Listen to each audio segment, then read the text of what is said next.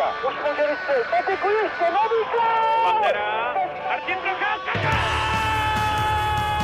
A teď je tu možnost pro Jágra, kapitán! Sloboda, gól! Je to tam, je to tam!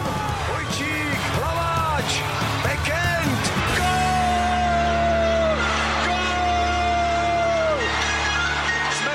Dobrý den. Olympijský turnaj v Koreji je za námi a podle očekávání si nakonec zlaté medaile odvezli ruští hokejisté startující pod olympijskou vlajkou. Jaký byl hokejový turnaj pod pěti kruhy a co znamená pro český národní tým konečné čtvrté místo? Kromě olympiády se podíváme také na vrcholící boje v extralize a zhodnotíme aktuality v zámořské N H L. V dnešním Hokej fokus podcastu vítám komentátora Č T Sport Ondřeje Zamazala. Ahoj. Ahoj, hezký den. A Karolínu Sochorovou a Tomáše Řandu z webu č t sport tečka c z. Ahoj. Ahoj. Od mikrofonu zdraví Ondřej Nováček. Pojďme na úvod hodnocení hokejového turnaje nejprve ke konečnému umístění českého týmu. Ondro, jak se díváš na celkově čtvrté místo a myslíš, že mohl Jandáčův výběr dosáhnout lepšího výsledku, nebo je bramborová medaile současným maximem? Netvrdil bych, že bramborová medaile nebo čtvrté místo je maximum, ale je to takový neutrální výsledek, to znamená ani žádné přehnané zklamání, ani žádný vyložený úspěch, pokud by se spojily některé další faktory v průběhu turnaje, především v té finální fázi, tak to český tým mohl dotáhnout třeba k postupu do finále nebo k bronzové medaili, ale protože tyhle ty okolnosti nakonec chyběly, tak je z toho čtvrté místo a znovu teda opakuju, pro mě je to takový výsledek, neříkám nějaký, ale padesát na padesát, zkrátka neutrální. Ty upřímně si čekal co? Já jsem nečekal nic, protože já jsem špatný tipér a prognostik, na rozdíl od jiných lidí ve veřejném prostoru, kteří se chlubí svou prognostickou kariérou, takže já jsem netipoval, ale samozřejmě vývoj turnaje ukazoval, že to může být dobré, výsledky v základní skupině, takže tam vzniklo, řekněme, takové pozitivní očekávání, ale já jsem věděl, že zápasy potom v semifinále, respektive o umístění rozhodně nebudou jednoduché ani proti Kanadě, ani kdyby Češi narazili na Německo, tak by to rozhodně nebylo nic jednoduchého, takže když to shrnu dohromady, tak rozdělím turnaj na dvě části, výborná první, to znamená skupina, potom čtvrtfinále s odřenýma ušima, tam už to bylo velmi těsné a řekněme, záporný konec celého turnaje. Národní tým si dal za první cíl přímý postup ze skupiny do čtvrtfinále, což se povedlo. Jandačovi svěřenci se však v první fázi turnaje trápili s domácí Koreou, Kanadu přetlačili až v nájezdech a se Švýcarskem rozhodli až v závěru dvěma góly do prázdné branky. Tomáši, kde vidíš hlavní příčiny ve strastiplné cestě do čtvrtfinále? Já si myslím, že tím hlavním problémem byla střelecká produktivita. Když se podíváme na, na ty statistiky, tak pokud odhlédneme od střelných branek do prázdné brány a vítězných nájezdů, tak český tým nastřílel pouze osm branek v pěti zápasech, včetně teda playoff, což je teda velice tristní bilance. Když vlastně přihlédneme k přeslovkovým gólům, tak Češi dali jenom dva přeslovkové góly, z toho jeden proti Koreji hned v prvním zápase. Takže v těch důležitých utkáních, které rozhodovaly o tom úspěchu či neúspěchu, tak chyběla nějaká přidaná hodnota právě v podobě vyššího počtu střelných gólů, přeslovkových branek. Obecně chyběl vlastně nějaký rozdílový hráč, který by třeba strhl ta vyrovnaná utkání na českou stranu.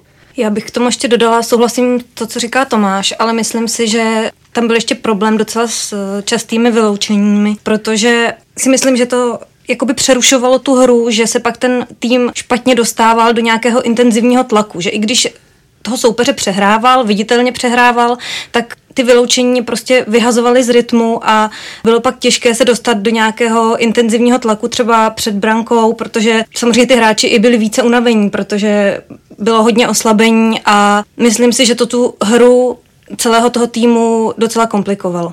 Ona ta produktivita, Ondro, nebyla problémem asi jenom na tomhle turnaji, ale i dejme tomu na předchozím mistrovství světa. Kde je podle tebe zakopaný pes? Proč to prostě nepadá, nestřílí? Je to velmi zvláštní, musí to být určitě způsobeno částečně systémem hry, to je jednoznačné. Někteří experti se vyjadřovali v tom smyslu, že hráči jsou moc svázáni defenzivními povinnostmi. To si netroufám hodnotit, protože nejsem v kabině, neznám přesně představu trenérů, co má tým hrát. Na druhou stranu, pokud vezmeme jednotlivce, tak jsou to většinou špičkoví hráči ve svých ligách, byť třeba se slabší formou v této sezóně Jan Kovář. posledních letech jeden z pěti nejproduktivnějších hráčů kontinentální hokejové ligy, Roman Červenka, produktivní ve švýcarské nejvyšší soutěži. Jsou tam borci z české extraligy, která taky rozhodně není zanedbatelné v kontextu samozřejmě evropských soutěží, nepočítáme N H L, takže jsou to špičkoví hráči ve svých soutěžích na předních pozicích kanadského bodování a přesto to dohromady neklape, to znamená, že to musí být něco systémového, právě tím, že je třeba taktika, která jim nevyhovuje, nebo formace nejsou tak dobře složené, nefungují třeba dvojičky, které by na sebe byly zvyklé, ačkoliv tam jsou hráči, kteří už spolu absolvovali některé turnaje, a pak je to samozřejmě určitě dáno i takovým celkovým vyzněním českého hokeje, který se přece jenom pořád ještě nenaučil to, co je potřeba v současném pojetí hry, to znamená důraz v předbrankovém prostoru, nepřehrávat situace, když se nedaří, tak jenom střelba, teče, dorážky, žádné kombinace. A samozřejmě můžou do toho vstupovat i další faktory, takhle z hlavy mě samozřejmě další věci nenapadají, ale jenom takhle zběžně de facto možná dvě, tři věci, které se podílejí na tom, že potom produktivita upadá. Playoff začalo z českého pohledu dobře a po dvanácti letech čeští hokejisté prošli na olympiádě do boju o medaile. Utkání se Spojenými státy nabídlo napínavou bitvu, která vyvrcholila samostatnými nájezdy. Češi v základní hrací době přitom průběžné skóre otočili, ale vedení neudrželi. Karolíno, co chybělo českému týmu k výhře po šedesáti minutách? Tak já si myslím, že to bylo poměrně vyrovnané utkání, ale ten zlomový okamžik přišel při tom vyrovnání na dva dva, protože za stavu dva jedna měl český výběr navrch. Podle mě nabízelo se, aby odskočili o další gól, ale potom vlastně přišel ten americký vyrovnávací gól v situaci, kdy vlastně naši měli přesilovku, a řekla bych, že to změnilo ten následující vývoj toho utkání, a nakonec si myslím, že ještě český tým může být v podstatě rád za to, jak se to vyvíjelo, protože asi každý český fanoušek prožíval velké nervy při to, co se dělo vlastně v posledních minutách při vyloučení uh, Vojtěcha Mozíka, takže vlastně oslabení, pak ještě i v prodloužení. Ještě s tím, že podle mě tam nebyly odpískané dva fauly ke konci třetí třetiny, tak si myslím, že ten vývoj nakonec ještě byl docela, docela hrál do karet pro, pro český tým. Stopku v semifinále pak vystavili Rusové, kteří stejně jako ve čtvrtfinále na loňském světovém šampionátu v Paříži a Kolíně nad Rýnem vynulovali české střelce a zvítězili tři nula. O výsledku rozhodla pasáž v polovině utkání, kdy se olympijští sportovci z Ruska dvakrát prosadili v rozmezí dvacet sedm sekund. Ondro, byli Rusové poražení podle tebe? Byli. V tomhletom utkání rozhodně. Na druhou stranu samozřejmě těžko soudit, co by se dělo v situaci, kdyby Rusové ztráceli, ale oni zvolili velmi dobrou strategii, řekl bych nejlepší ze všech týmů, která jim málem utekla tedy ve finále, ale to už je jiný příběh, ale oni tentokrát vsadili na poctivou obranu, na to, že si počkali na český národní tým. Počkali si na moment, kdy se najednou otevře obrana, a bylo jim jedno, jestli to nastane v první, desáté, osmnácté nebo dvacáté sedmé minutě, a ten moment se potom opravdu přihodil, to znamená zaváhání, vedení jedna nula a rychlé gól na dva nula. Tam Rusové zřejmě využili nekoncentrovanosti národního mužstva právě po obdržené brance a pak už jenom trpělivou obranou bránili ten výsledek. Já se přiznám, že u Rusů jsem tohleto snad nikdy neviděl, možná jednou v historii, že by neprodukovali svůj totální hokej, který se ale může zhroutit v situaci, kdy najednou ztrácejí, kdy jim vypadávají ze hry klíčoví hráči, přetahují střídání. Tentokrát to fakt byl mimořádně disciplinovaný výkon. A teď nemyslím disciplínu v otázce nedovolených zákroků, ale disciplínu ve hře. To znamená v dodržování taktiky, kterou Oleg Narok stanovil, a v semifinále to byl od Rusů takticky perfektní výkon. Na druhou stranu Rusové byli hratelní, ale narazilo na to, že Češi byli neproduktivní po celou dobu turnaje. Takže de facto, když se tyhle ty dvě věci poměřily, tak ten výsledek je celkem očekávaný nebo očekávatelný. Já bych k tomu možná dodal to, že v signifikantní byly právě ty první dvě gólové akce, kdy při tom prvním gólu Dacuk perfektně našel Guseva takovou tou křížnou přihrávkou, ale při hře pět na pět. Mě to připomínalo kombinaci při přeslovce, kdy se, kdy se mužstvo snaží nějakou chytrou přihrávkou obelstít tu obranou čtveřici a vlastně využít nějaké skuliny pro buď nečekanou přihrávku na nějakou střelu z první. A tohle se podař, podařilo Rusům při hře pět na pět, kdy prostě Dacuk perfektně vyšel šachoval tou jednou přihrávkou tu obranu pětici českou a Gusev potom měl poměrně snadný úkol prostředit Francouze. A u té druhé situace, to byla situace dva na jednoho, rychlý protiútok, navíc teda po té první inkasované brance, což by se teda nemělo určitě stávat v následujícím střídání, tak ten útok vlastně doplnil obránce Gavrikov a od Tělegina dostal sice perfektní předávku, ale tam bylo vidět to doplnění toho útoku ze strany obránců. Marně si vybavuji nějakou českou podobnou situaci, kdyby český obránce doplnil nějaké přečíslení tohoto typu. My sice zlepšili jsme takový ten pinching, to napadání ze strany našich obránců, řekněme v tom středním pásmu, kdy tam je vidět pro mě ta práce Jaroslava Špačka, který vede beky v národním týmu. Ale co se týče té podpory toho útoku, takový ten moderní, moderní hokej, který teď prostě nahoru dolů míchání jednotlivých pozic, tak to mi tam zatím teda chybí. Já bych k tomu ještě chtěla říct jednu věc. Chtěla bych navázat tady na tu produktivitu, o které jsme mluvili, a o těch statistikách. Já úplně si nemyslím, že by se ty zápasy měly hodnotit jenom na základě nějakých čísel, ale tohle je věc, která prostě vypovídá o tom, jak se českému týmu daří v bojích o medaile v posledních letech. Protože pokud zahrneme i mistrovství světa, tak posledních šest českých utkání, ve kterých se už bojovalo o medaile, zahrneme tedy i semifinále a boje o bronz, tak jsme v těch pěti utkání z šesti jsme nevstřelili branku. Což je podle mě statistika, která vypovídá úplně o všem. Prostě medaile se nevyhrávají bez, bez toho, aby se dávaly góly. Utkání o bronz proti Kanadě se proměnilo v gólovou přestřelku, která nakonec vyzněla po výsledku šest čtyři lépe pro Javorové listy. Česká reprezentace tak dál marně vyhlíží medaily z vrcholných turnajů. Očekání se protahuje na šest let. Tomáši, co rozhodlo podle tebe tentokrát a je bronz pro Kanadu překvapením? Ten zápas se vyvíjel vyrovnaně zpočátku, ale český tým sráželi ty rychlé kanadské odpovědi. Ve chvíli, kdy Češi vstřelili branku a jako dost, znova se jako chytli toho zápasu, dostávali se do něj, tak přišla ta rychlá kanadská odpověď, ať už dříve nebo později. Vždycky jako srazila ten tým zase dolů a potom, co Kanada odskočila na dva pět ve třetí třetině, tak už bylo jasné, že ten, ten, tým se, ten český tým se z toho nedostane. I když za stavu dva čtyři bylo ještě dost času, bylo nějakých třináct minut do konce, což na dvě branky je opravdu jako dostatečný čas.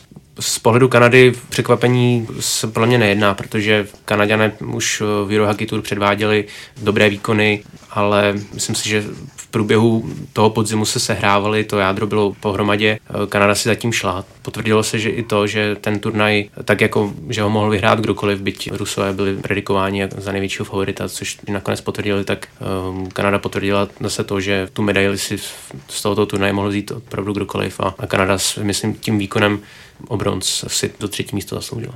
Na medaile nedosáhli Finové ani Švédové, které vyřadili hokejisté Německa. Němci se nakonec senzačně probojovali až do finále, ve kterém podlehli Rusům až v prodloužení, když ještě v devadesáté páté minutě vedli tři dva. Kájo, čím si vysvětluješ pohádkovou pouť Němců až do finále? Tak já bych hlavně chtěla říct, že si myslím, že je dobře, že k tomuhle příběhu došlo, protože prostě olympiáda si žádá takovéhle velké příběhy.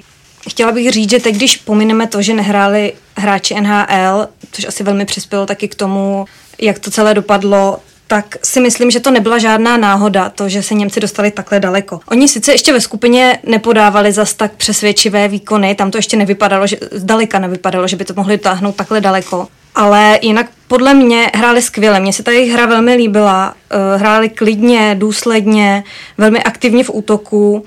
A přišlo mi, že nepodléhají takovému tomu velkému respektu k těm soupeřům na to, vlastně jaké hvězdy to pro ně byly. A byl to takový velký paradox, což jsme si mohli všimnout po finále, že oni vlastně prohráli finále, získali stříbrnou medaili a šli se vyfotit s třeba s Kovalčukem, což je prostě obrovský paradox, ale na té hře to nebylo znát, ale oni očividně k nim měli jako obrovský obdiv, respekt. Hráli dobře a jak jsem říkala, nebyla to náhoda, protože porazili Švédy, porazili i ty Švýcary, hezky porazili Kanadu.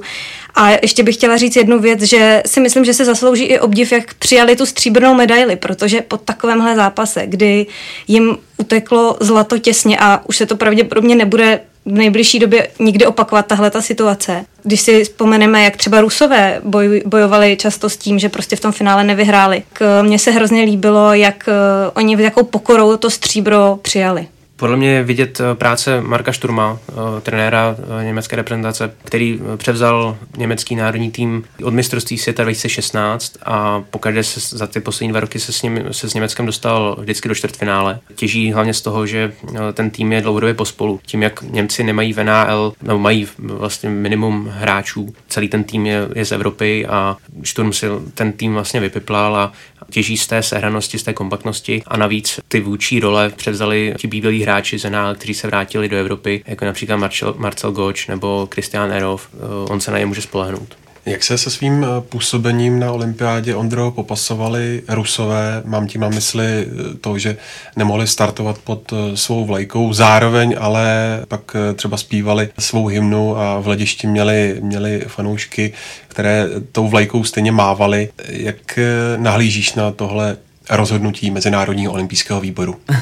Tak je dobře, že jim to nikdo nemohl upřít, ačkoliv olympijská pravidla jsou nemilosrdná a troufám si tvrdit v některých momentech i nesmyslná s ohledem na prezentaci ať už značek nebo vlajek států v těchto těch extrémních případech. Takže je v pořádku, že podporovali fanoušci, že si Rusové zaspívali hymnu. Zase těžko jim Mezinárodní olympijský výbor sebere zlatou medaili, to si Rusové museli být vědomi. A pokud přihlédneme i k politické situaci, kde silným hráčem na světovém poli je Vladimír Putin, ruský prezident, tak si myslím, že ani by nic takového nenastalo, že to, že M O V ve spolupráci s Vadou, respektive s CASem rozhodli o tom, že Rusové nemůžou startovat pod svou vlajkou na olympijských hrách, že to je maximální strop, který si lze v současné době představit. Je paradoxní, že poslední dvě olympiády Rusové ovládli v roce devadesát dva a teď dva tisíce osmnáct vždycky pod jinou hlavičkou, než jaký byl název státu nebo vůbec struktura v té době.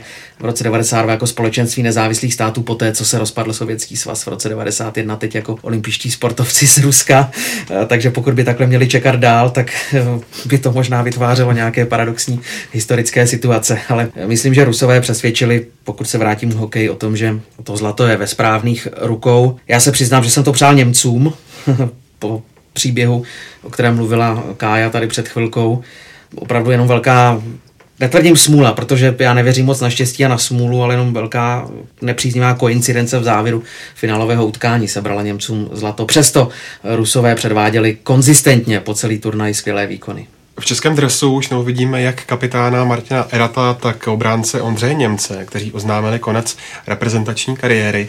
Jak bys, Ondro, zhodnotil jejich výkony na olympijském turnaji a zpětně taky jejich přínos národnímu týmu v minulých letech? Martin Erat se svezl s tou neproduktivitou celého týmu a nebyl výrazný v té útočné fázi. Přesto si myslím, že tam odvedl určitě poctivý kus práce.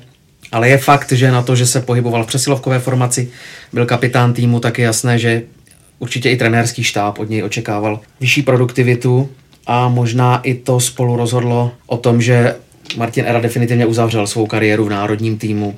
Troufám si tvrdit, že pokud by turnaj zvládl v lepší pohodě, v produktivnější formě a český tým by třeba dobil medaili, tak by si to ještě možná protáhl do jarního mistrovství světa. Ondřej Němec se pohyboval někde na hraně šestého sedmého beka. Těžko hodnotit jeho výkony, protože se tolik přece jenom nedostával do hry, ale určitě byl důležitý moment, že jako zkušený obránce tam byl, mohl působit na své mladší kolegy. Já se přiznám, že jsem nezaznamenal nějaké jeho vážnější zaváhání v defenzivní činnosti a pokud se tam objevila chyba, tak byla spíš výsledkem součinnosti celé té pětky. Takže úplně vyloženě oba dva nesklamali, přesto usoudili, že už je čas přenechat reprezentaci mladším, ačkoliv Ondrovi Němcovi bude teprve třicet čtyři let. To není v současné době žádný pokročilý věk, ale přece jenom oba dva cítí, že se chtějí soustředit už jenom na klubovou práci, případně věnovat víc času rodině, svým zájmům a dalším aktivitám. Kdybyste měli zhodnotit nejlepšího hráče českého týmu na olympijském turnaji, tak kdo by to byl a zároveň kdo vás nejvíce zklamal, Tomáši? Asi nejužitečnějším hráčem je podle mě Pavel Francouz. Golman je vždycky potřebný, je zapotřebí, aby chytal perfektně, aby mužstvo mělo v něm oporu. Myslím si, že Pavel Francouz tu roli splnil. možná s jemnou výhradou k utkání o bronz, kde teda inkasoval šest branek, ale nutno podotknout, že hodně těch gólů bylo v situacích, kdy Kanaďané perfektně tečovali střely, clonili, to se těžko jako chytá. Ty teče byly fakt, fakt výborné, plus Chris Kelly tou ránou o tyčku, to už nevím, kdy jsem od něho viděl ten podobný gól. Takže v tom utkání o bronz bych řekl, že mu, mu chybilo to štěstí, které měl možná v těch předchozích zápasech, ale svoji kvalitu potvrdil, zejména potom v, v samostatných nájezdech proti Spojeným státům. Co se týče hráčů v poli, tak uh, myslím si, že svoje si splnil Jan Kovář, kterému možná pomohlo i to, že nebyl, řekněme, tím, tím hlavním lídrem a možná se mohl více soustředit uh, na tu svoji hru.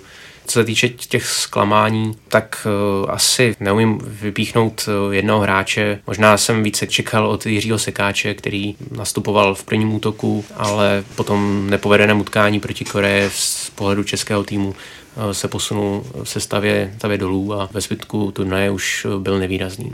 Já souhlasím s Janem Kovářem, taky jako si myslím, že taková stálice českého týmu, který prostě nesklame na, na tom turnaji, ale příjemným překvapením pro mě byl Tomáš Kundrátek. Myslím si, že ten turnaj se mu podařil na to, že se vlastně vůbec nevědělo, jestli on se do té sestavy dostane, tak za mě je to teda Kundrátek. Pavel Francouz, to je jednoznačné, mezi obránci Jan Kolář, to je dlouhodobě podle mě dost podceňovaný bek, ale z mého pohledu jeden z nejrespektovanějších v kontinentální hokejové lize, pro svou nenápadnost, ale především jistotu. Uh-huh. On neudělá chybu dozadu a přitom dokáže i podpořit útok, nestrácí kotouče. A v útoku řeknu jméno, které v diskuzích vyvolává u některých reakci na červený hadr jako býka, a to je Roman Červenka. Sice nebyl produktivní, gól do prázdné branky a až potom dva góly v utkání o bronz, ale pokud by Mezinárodní hokejová federace sledovala pokročilé statistiky, jako je sledují v extralize specialisti, tak rozhodně si troufám tvrdit, že Roman Červenka patří k nejlepším hráčům na turnaji v tvorbě šancí, v nejnebezpečnějším prostoru, to znamená ve slotu. A ačkoliv samozřejmě druhá věc je ta jeho produktivita, jak jsem to zmiňoval, ale pořád je to hráč, který šance buď si sám vytvářel, anebo je tvořil pro své spoluhráče. A z mého pohledu, především v těch posledních dvou utkáních, nebo řekněme třech v playoff, to byl nejnebezpečnější český útočník. To, že mu to nesedlo se střelbou gólů v rozhodujících momentech a nastalo to až v situacích, kdy už to nebylo tak důležité, to je samozřejmě druhá věc, ale já se přiznám, že moc nerozumím tomu, jak je Roman Červenka vnímaný, nebo já tomu rozumím, protože Češi jsou mistři v nálepkování. A Roman Červenka si kdysi dávno bohužel získal pro něj bohužel negativní pověst hráče, který nepodává na mezinárodní úrovni takové výkony jako v ligových soutěžích. Ale to už podle mě dávno není pravda a touhle optikou na něj všichni fanoušci nahlížejí pořád, aniž by byli schopni rozlišit, jaký je jeho aktuální přínos pro tým na jednotlivém turnaji. Takže pokud to shrnu, tak tři jména: Pavel Francouz, tam se shodneme, Jan Kolář a Roman Červenka, když to vezmu po postech. Musíme se ještě vrátit k organizaci hokejového turnaje. Tomáš, jak s odstupem času vnímáš a hodnotíš olympijský turnaj v Koreji a chyběla ti tam přítomnost hráčů z N H L a jaké jsou výhlídky na příští olympiádu? Pro mě příjemným zjištěním je určitě fakt, že ta absence těch hráčů z N H L neubrala na atraktivitě, zábavnosti toho turnaje. Turnaj byl nesmírně vyrovnaný, jako už dlouho ne. Nebyla nouze o překvapivé výsledky, připomeňme výhru Slováků nad Ruskem nebo nad Rusy v prvním utkání. Ta německá cesta, s tím jako počítal málo kdo. Myslím si, že kdo chtěl, tak na tom, na tom hokejovém turnaji si našel, co chtěl. Byly tam prostě zajímavé situace, zajímaví hráči, že bych zmínil ze Švédska Linuse Omarka, který si připsal sedm asistencí a chyběl pouze u tří branek střelených z deseti. Na druhé straně finský talent Eeli Tolvanen, ten si připsal devět bodů. Za, za tři branky, že přidávek, byli dominantní, byl vidět v, ka- v každém zápase, táhl Finy, tak mě jenom tak napadá, co bychom za takového talenta mi dali. A když už je máme, tak je třeba na, ty, na tyto turnaje nebereme, takže myslím si, že zase ta Evropa nebo ty ostatní státy nám trošku zase nastavili to zrcadlo, že bychom měli více pracovat s těmi mladšími hráči. No a zeptat se ještě musím na výkon rozhodčích. Ten byl v některých utkáních, například s Ruskem, možná trochu diskutabilní. Jaký na to máte názor? Pár chyb se vyskytlo. Jednoznačně já dlouhodobě spíš vnímám rozhodčí pozitivně. To znamená, že při komentáři, když je to chyba, tak to samozřejmě musíme takhle popsat, ale zároveň chápu, jak těžká je to profese, s mnoha rozhodčími se velmi dobře znám, takže vím, že to není jednoduché a podle mě to může být způsobené tím, že mnohem víc než na mistrovství se tam i připadalo, že ta skupina rozhodčích je nesourodá. A teď jsem četl zajímavý názor z N H L, kde je nějakých, no dost, musí jich být dost, třeba kolem čtyřiceti hlavních rozhodčích a de facto se říká, že každý z nich má jiný pohled na výklad situací. Ačkoliv samozřejmě rozhodčí absolvují semináře, pravidlové komise, experti sjednocují výklady, tak přece jenom každý tu situaci vidí trošku jinak a to se podle mě projevilo, že ten metr nebyl jednotný a v některém utkání to rozhodčí pouštěli, v některém za stejné zákroky vylučovali, pak samozřejmě, jak se utkání dostávalo k vyvrcholení, tak už někteří rozhodčí do toho sahat nechtěli, naopak jsou sudí, kterým je jedno, jestli je to první nebo padesátá osmá minuta, vylučují nebo posuzují zákroky úplně stejně a z toho vyplývala taková nesourodost, nejednotnost. Zase to, to se budu opakovat, prostě nadávání na rozhodčí je český národní sport a ano, bylo tam pár situací, kdy to, řekněme, bylo hraniční nebo kdy to rozhodčí posoudili špatně, ale nemyslím si, že by to byly situace, které byly nějakým způsobem výrazně ovlivněny děj utkání. Můžu říct teď, pochopitelně, pokud by to nastalo, tak bychom teprve sledovali halo v české hokejové veřejnosti, že nás poškodili rozhodčí a kdesi cosi a tak dále, ale z mého pohledu rozhodčí chybovali úplně stejně jako brankáři, obránci a útočníci na tomhle turnaji. Rozhodně v tom nebyl žádný velký nepoměr. Ještě úplně poslední věc k téhle části. Za dva měsíce začíná světový šampionát. Český tým bude poskládán samozřejmě jinak, ale s vědomím toho, co předvedl na tomhle turnaji, tak co od něj čekáte v Dánsku? Trenér Josef Jandáč se nechal slyšet po příletu z Koreje, že se svým štábem hodlají výrazně omladit kádr na šampionát v Dánsku. Takže já se na to, jsem na to velice zvědavý. Doufám, že se teda konečně už vezmou tím, ti opravdu mladí hráči. Myslím si, že už nemá smysl dál prodlužovat, řekněme, ty delší kariéry starších hráčů v reprezentaci. Je potřeba využít toho talentu, který máme, dokud, řekněme, neodejde například do zámoří, kde potom už není jistota, že budou nastupovat reprezentaci z důvodu klubového vytížení, N H L a podobně. Já bych jenom ještě chtěla říct, že se mi docela líbilo vyjádření právě Martina Erata a Ondřeje Němce, kteří sami řekli, pojďme dávat šanci mladým hráčům. Prostě v Čechách máme mladé talenty a oni taky by měli mít možnost za tu reprezentaci hrát, ale líbí se mi tenhle ten objektivní názor, kdy oni se v podstatě shodli, pojďme dát šanci i těm mladším, té mladší generaci.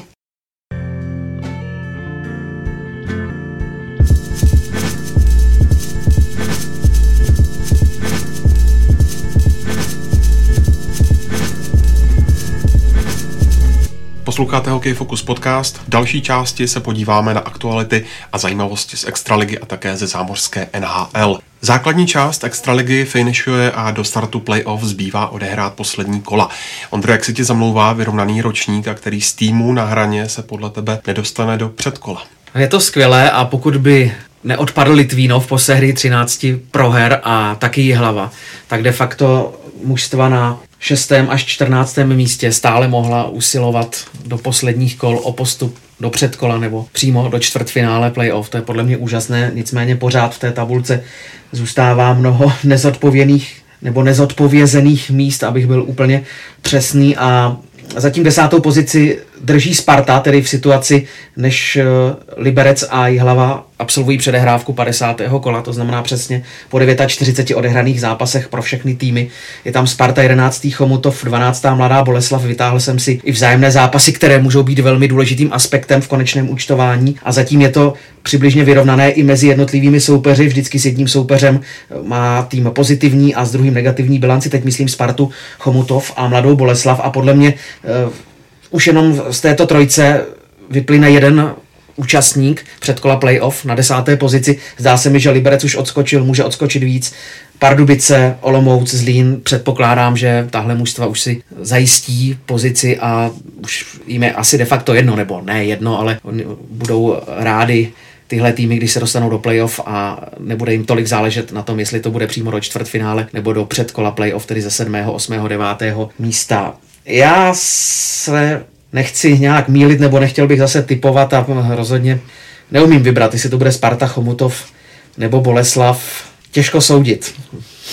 Možná Vladimír Růžička, aspekt kouč Chomutova, jestli zase nevytáhne buď králíka z klobouku nebo nějakou zázračnou strategii, která přivede Chomutov do předkola playoff. Já bych možná připomněl uh, pikantní souboj právě v posledním kole, kdy Sparta jede do Chomutova. Tam... Spartu čeká i Mladá Boleslav mimochodem, tak, tak tam no, je to opravdu, přesně. Tam to bude hodně těsné. Takže skutečně tyto týmy si to rozdílí mezi sebou. Nebudu se divit, pokud opravdu rozhodne ten poslední zápas Chomutov Sparta a bude to přímý souboj kdo z koho. A ještě bych podotkla k tomu Liberci, který má teďka sice čtyřbodový náskok, ale zase ho čeká Plzeň a Vítkovice, takže tam ještě taky si myslím, že je to ještě otevřené. No a otevřená je i soutěž o nejproduktivnějšího hráče a také kanonýra extraligy. V obou statistikách vedou hráči Plzně, jenže zatímco pořadí střelců vede Tomáš Mertl před Martinem Růžičkou jen o dvě branky, na čele produktivity je Milan Guláš, který se ale v Koreji zranil a západu Čechům bude chybět několik týdnů. Jak by podle vás mohly obě individuální soutěže dopadnout? Tam si myslím, že Milan Gulaš, byť teda je zraněný, tak ten náskok pěti bodů před spoluhráčem Tomášem Mertlem a osmi bodů před Martinem Růžičkou, že už si udrží i takhle na dálku. Myslím si, že zajímavější bude ta, ta střelecká tabulka, kde právě Mertlovi bude chybět ten nahrávač Milan Gulaš, kdežto na druhé straně Martin Růžička, který ztrácí právě ty dvě branky. Si myslím, že spoluhráči Střince ho budou vyhledávat a budou se ho snažit dotlačit aspoň k té třicítce a vyrovnání toho prvního místa. Nezapomeňte, že extraligová utkání můžete sledovat živě na ČT Sport a taky webu cé té sport tečka cé zet. V době konání olympiády se v Bratislavě odehrál All Star Cup, utkání hvězd čtyř evropských soutěží, na kterém se představili slovenští, němečtí a rakouští zástupci, se zúčastnil také extraligový výběr. Tomáši, o jakou akci se jednalo a má tenhle formát naději na přežití? Já to vnímám jako snahu oživení dříve hraná utkání hvězd, ať už v české extralize, tak na Slovensku a v dalších evropských soutěžích, které postupem času tak ztratily na nějaké atraktivitě a zábavnosti a nyní i po vzoru N H L se přešlo i v, v Evropě do toho zajímavého atraktivního formátu krátkých utkání tří proti třem, která jsou bohatá na zajímavé situace, na množství branek, přelévající se protiútoky z jedné strany na druhou.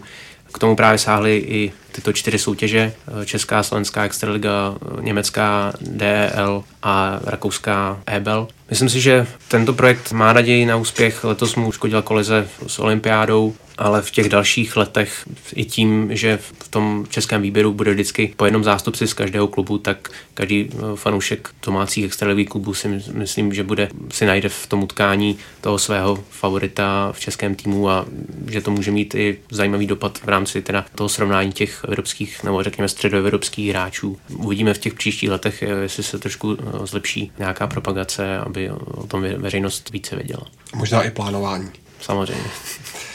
První hokejová liga už dlouhodobou soutěž dohrála a známé jsou tak dvojce pro playoff. Základní část nakonec vyhrály Karlovy Vary, které v závěru předčily českobudějovický Motor. Třetí skončilo Kladno a čtvrtou příčku uhájila Slávia. Za zmínku určitě stojí taky Vsetín, který si hned v první sezóně ve V S M lize zahraje ve čtvrtfinále a hlavně díky povedenému finiši. Tak jak odhadujete vývoj playoff první ligy? Bude to zajímavé určitě. Dočetl jsem se, že v Českých Budějovicích už bíjí na poplach, protože Motor nezvládl závěr základní části a ono se to nemusí zdát, ale je to velmi důležitý aspekt budoucího úspěchu, protože vy si potřebujete uchovat dobrou, konzistentní formu, především při vyvrcholení soutěže a ačkoliv to vypadá, že máte nahráno a že je jedno, jestli skončíte první, druzí nebo třetí, tak přece jenom pohodu, respektive nepohodu si potom přenášíte dál do playoff. A vzhledem k tomu, že tady není předkolo po změně hracího systému v první lize, ale rovnou nastává čas pro čtvrtfinále, které startuje velmi brzo, tak de facto vy jako první nebo druhý tým v případě extraligy nemáte čas potrénovat, setřát ze sebe nějakou psychickou zátěž ze závěru základní části. Takže jsem na to zvědav, ale myslím si, že v Budějovice mají zkušený tým, velmi dobrého trenéra Mariána Jelínka. Já osobně jsem nejvíc zvědavý na čtvrtfinálovou dvojici Kladno Prostějov a myslím si, že ať už s Jágrem nebo bez Jágra v sestavě to Kladno bude mít velmi, velmi těžké, aby přes tohohle kousavého soupeře postoupilo vůbec do semifinále. Prostě má v týmu tři nejproduktivnější hráče soutěže nebo hráči, kteří se pohybovali v té elitní pětici produktivity, včetně nejlepšího Tomáše Nouzy, skvělé publikum a Bude to otázka, jestli Jágr nastoupí nebo ne. Paradoxně, co mám informace zákulisní z kladenské kabiny, tak Kladnu by možná víc vyhovovalo, kdyby hrálo bez Jaromíra Jágra než s ním. Proč? No, protože je to hráč, který už se to potvrzovalo v posledních letech v reprezentaci, který sice má obrovský marketingový přínos, je to legenda, je to náš nejlepší hráč v historii, ale na druhou stranu je to taky hráč, který svým vystupováním nebo tím, jak vůbec musí zvládat roli majitele zároveň hráče, podle mého názoru nevytváří úplně příznivé klima v týmu, kdy hráči přesně neví, jak s ním komunikovat, hráči neví, jak reagovat na jeho gesta během utkání, kdy on je nespokojen a spíše to sráží, než aby je to povzbuzovalo.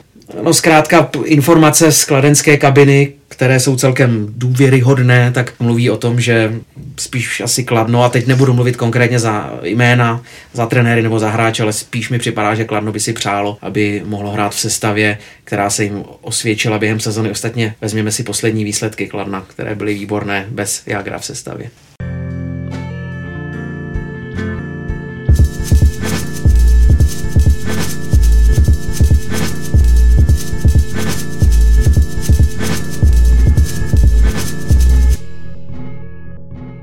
Národní hokejová liga má před sebou poslední čtvrtinu základní části a pomalu se začínají rýsovat týmy, které se dostanou do play-off. Vedle pravidelných účastníků jsou na postupových příčkách taky kluby, se kterými se moc nepočítalo. Na druhé straně naopak chybí mezi nejlepšími některá mužstva, která jsou letos zklamáním. Tomáši, kdo tě nejvíc překvapil, kromě Vegas Golden Knights, a kdo z tvého pohledu zaostal očekáváním? Co se týče východní konference, tak tam se neskutečně zvedla Philadelphia, která aktuálně tahá šňůru sedmi výher v řadě a poměrně překvapivě je teď v čele té metropolitní divize před Washingtonem, před Pittsburghem i vlastně Columbusem, který vždycky patřil do toho mixu těch účastníků playoff této divize. Myslím si, že Flyers letos útočí na, nejenom na dobrou pozici po základní části, ale možná by mohli svým způsobem překvapit i v playoff, i když potom v tom druhém kole s největší pravděpodobností narazí na jednoho z dvojice Washington-Pittsburgh a to by možná mohla být konečná, ale to předbíháme. Co se týče těch zklamání, tak pro mě největším zklamáním jsou New York Rangers. Z mého pohledu slušný, kompaktní tým s vynikajícím brankářem Henrikem Lundqvistem, který vlastně balancoval někde na přelomu kalendářního roku na té osmé, deváté příčce a měl všechno ve svých rukách, ale s tím novým rokem se dostal do hluboké krize a těmi posledními výsledky si zavřeli dveře do playoff. Ostatně to se potom potvrdilo i na tom přestupovém trhu v rámci uzávěrky přestupů, kdy se spíše hráčů zbavovali, takže svým způsobem už tu sezonu odepsali a budou se snažit o nějakou restrukturalizaci hráčského kádru. Co se týče západní konference, tak tam pro mě, byť tedy nejsou na pozicích pro playoff, tak pro mě překvapením je Colorado Avalanche. Mladý tým, který měl být na spodku západní konference, tak se do poslední chvíle s největší pravděpodobností bude prát o playoff, když myslím si, že nakonec mu těsně unikne. No a co se týče nějakého velkého zklamání, tak pro mě jednoznačně Chicago. Stráby absolutně nezvládli tuto sezónu, po celý ročník se nedokázali zvednout k nějakým lepším výkonům, kdyby dokázali natáhnout nějakou šňůru výher za sebou. Pořád se plácají v tom dvě výhry, jedna prohra, výhra, dvě prohry a podobně. Myslím si, že tam trošku dojeli i na ten trošku vynucený trade, kdy se zbavili Panarina a ten úbytek těch gólů je znát a myslím si, že ani, ani Patrick Kane, ani Jonathan Taves nejsou úplně ve své kůži. Takže jak individuální, tak i týmové zklamání Chicago Blackhawks. Já bych přidal asi Edmonton ještě v západní konferenci, protože spíš existoval předpoklad, že Connor McDavid v předchozí sezóně se definitivně stabilizoval v N H L jako lídr, jako vůdce, přivedl olejáře do playoff a najednou o sezónu později se tenhle ten tým propadl. Souhlasím s Colorádem, Nathan McKinnon a Gabriel Landeskog, především tihle dva. To je opravdu úžasné je sledovat a v té východní konferenci tam opravdu je, je, je zajímavé vůbec sledovat, jak tým, který se moc nezměnil, jako právě Philadelphia Flyers, můžou prožít takhle dva rozdílné ročníky, jako dva tisíce šestnáct a sedmnáct osmnáct. Samozřejmě souvisí to s ještě vyšší produktivitou elitních hráčů, jako jsou Žiru a Voráček, ale přesto oni mají třeba o deset patnáct bodů víc než loni v téhleté době, to třeba zase není tolik, a přesto Philadelphia je výborná, stejně jako Boston. Já hodně sleduju tyhle právě tři týmy, Boston, Philadelphia a Tampa Bay, protože tam hraje dost českých hráčů, navíc českých hráčů v nejlepším hokejovém věku, českých hráčů, kteří patří stabilně do základní sestavy a tvoří hru těch mužstev, tak jsem zvědav, jak tyhle ty tři týmy dokráčí daleko ve Stanleyově poháru.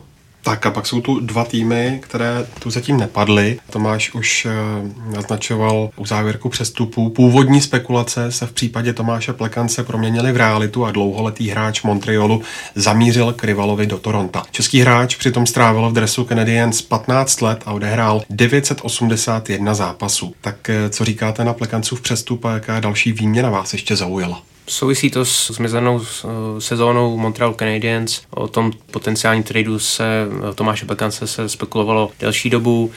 Obecně poslední ročníky už nepatří Tomáš Plekanec k těm nejproduktivnějším hráčům na klubové úrovni a ta výměna dříve nebo později skutečně měla přijít. To, že je to Toronto, je svým způsobem zajímavé, ale Toronto potřebovalo nějakého zkušeného, řekněme i defenzivního centra, který pomůže tomu mladému týmu a těm mladým útočníkům Maple Leafs, takže se to, se to nabízelo. Co se týče těch dalších výměn, mě nejvíc zaujal tah Vegas Golden Knights, kteří přivedli Tomáše Tatara z Detroitu Red Wings výměnou za volby v draftu. Pro mě to je signál, že letos tím, jakou nabrali formu a v jaké jsou pozici, kdy atakují první příčku na západě, tak si myslím, že jdou skutečně jako all in a jdou do toho playoff v pozici určitého favorita, který ten útok na Stanley Cup v té své první sezóně nováčkovské myslí vážně. Já bych se ještě jen vrátila k tomu přesunu Plekance, o kterém se samozřejmě velmi dlouho spekulovalo. Přesto pro mě tahle ta výměna docela zvláštní, protože po patnácti letech, kdy Plekanec si poctivě odřel práci v tomhle klubu, ještě do Toronto, jak Tomáš zmínil, do týmu velkého rivala. Když to porovnáme například s Patrikem Eliášem, který hrál celou kariéru v N H L za jeden klub a taky tam jednou už ten přesun byl takhle na spadnutí, nakonec mu ten klub znovu nabídl smlouvu. Zdá se mi to opravdu zvláštní do toho Toronta. Na druhou stranu, když to vezmeme z pohledu Tomáše Plekance, má šanci zahrát si playoff. Zase tam může mít trošku jinou pozici, než měl v Montrealu, takže třeba pro něj to bude lepší, polepší si. Přesto já o téhleté výměně nejsem úplně přesvědčená. Ty, Ondro? Tak čistě teoreticky nemůžeme vyloučit, že v létě se do Montrealu vrátí a podepíše třeba ještě smlouvu na dva roky, protože jsou známy tyhle ty případy, kdy klub se zbaví hráče bez šance na playoff, pustí ho někam ke konkurenci, ale de facto ta Plekancová smlouva by vypršela teď, to znamená vyprší po téhle sezóně a potom bude naprosto svým pánem, může se rozhodnout pro to kam, po Kanadě, Spojených státech amerických nebo třeba zpátky do Evropy. Tak a už to taky padlo jméno Patrika Eliáše, bývalý šikovný útočník New Jersey, odehrál celou kariéru v organizaci Devils a nyní se dočkal slavnostního vyřazení jeho dresu s číslem dvacet šest. Kdo to viděl, kdo viděl a slyšel, jak promlouvá česky ke svým rodičům, tak myslím, že musel být dojat. Často se ale ozývají názory, že v českých poměrech není Eliášův přínos doceněn. Co si o tom myslíte?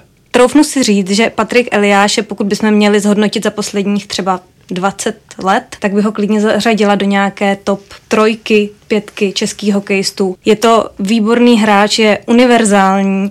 Myslím si, že při tom draftu Devils udělali velmi dobrý krok a na dalších spousty let se jim to vyplatilo. Viděli jsme přesně ten projev, děkoval klubu. Myslím si, že tenhle ten přínos by ještě tady u nás v Čechách, v českých poměrech se měl nějak docenit. Já možná navážu trošku na Ondru, který mluvil o tom nálepkování. A právě já si myslím, že tady se to perfektně hodí, že v minulosti se Patrik Eliáš byl onálepkován právě nějakou charakteristikou, že pokud je v reprezentačním dresu, tak se mu nedaří a nedaří se ani, ani reprezentaci. Úplně si teď nevybavuji jeho statistiku v rámci reprezentace, co se týče umístění potom týmu na šampionátech a na vrcholných turnajích, ale myslím si, že, že se to tak nějak táhne v tou jeho kariérou, nebo táhlo se to tou jeho kariérou a byl na něho vytvořen vlastně možná i umělý tlak nějakého už uh, očekávání, řekněme, horšího výsledku reprezentačního mužstva na těch turnajích. Myslím si, že vždycky, když reprezentoval, tak uh, odváděl maximum.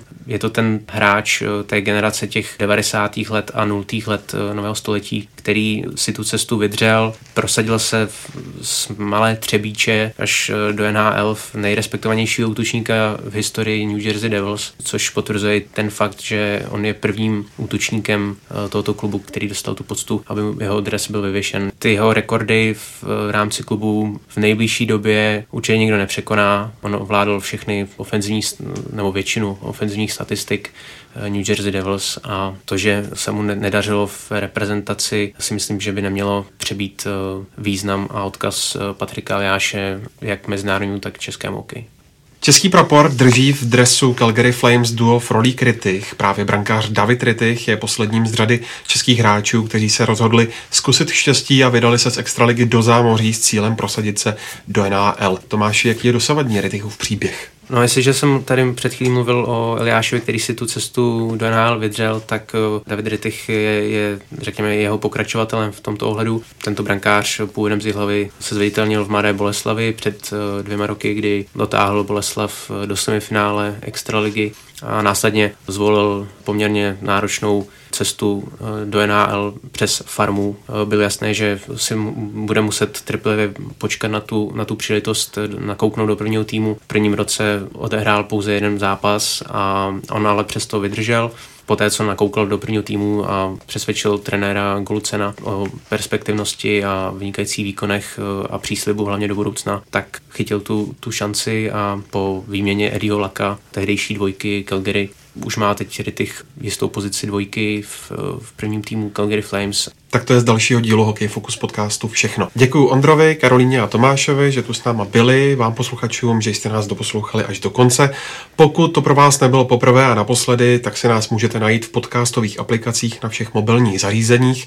Každý nový díl se vám automaticky stáhne a můžete ho poslouchat taky offline. Zároveň nás najdete samozřejmě na webu č t sport tečka c z, ale odebírat můžete nejenom hokejové, ale i další sportovní podcasty na Soundcloudu a taky na YouTube, kde nás najdete pod lavičkou ČT Sport. Na všech sociálních sítích nám můžete zaslat i vaše náměty a připomínky a pokud se vám naše podcasty líbí, tak budeme moc rádi, když je budete sdílet dále do světa. Mějte se hezky.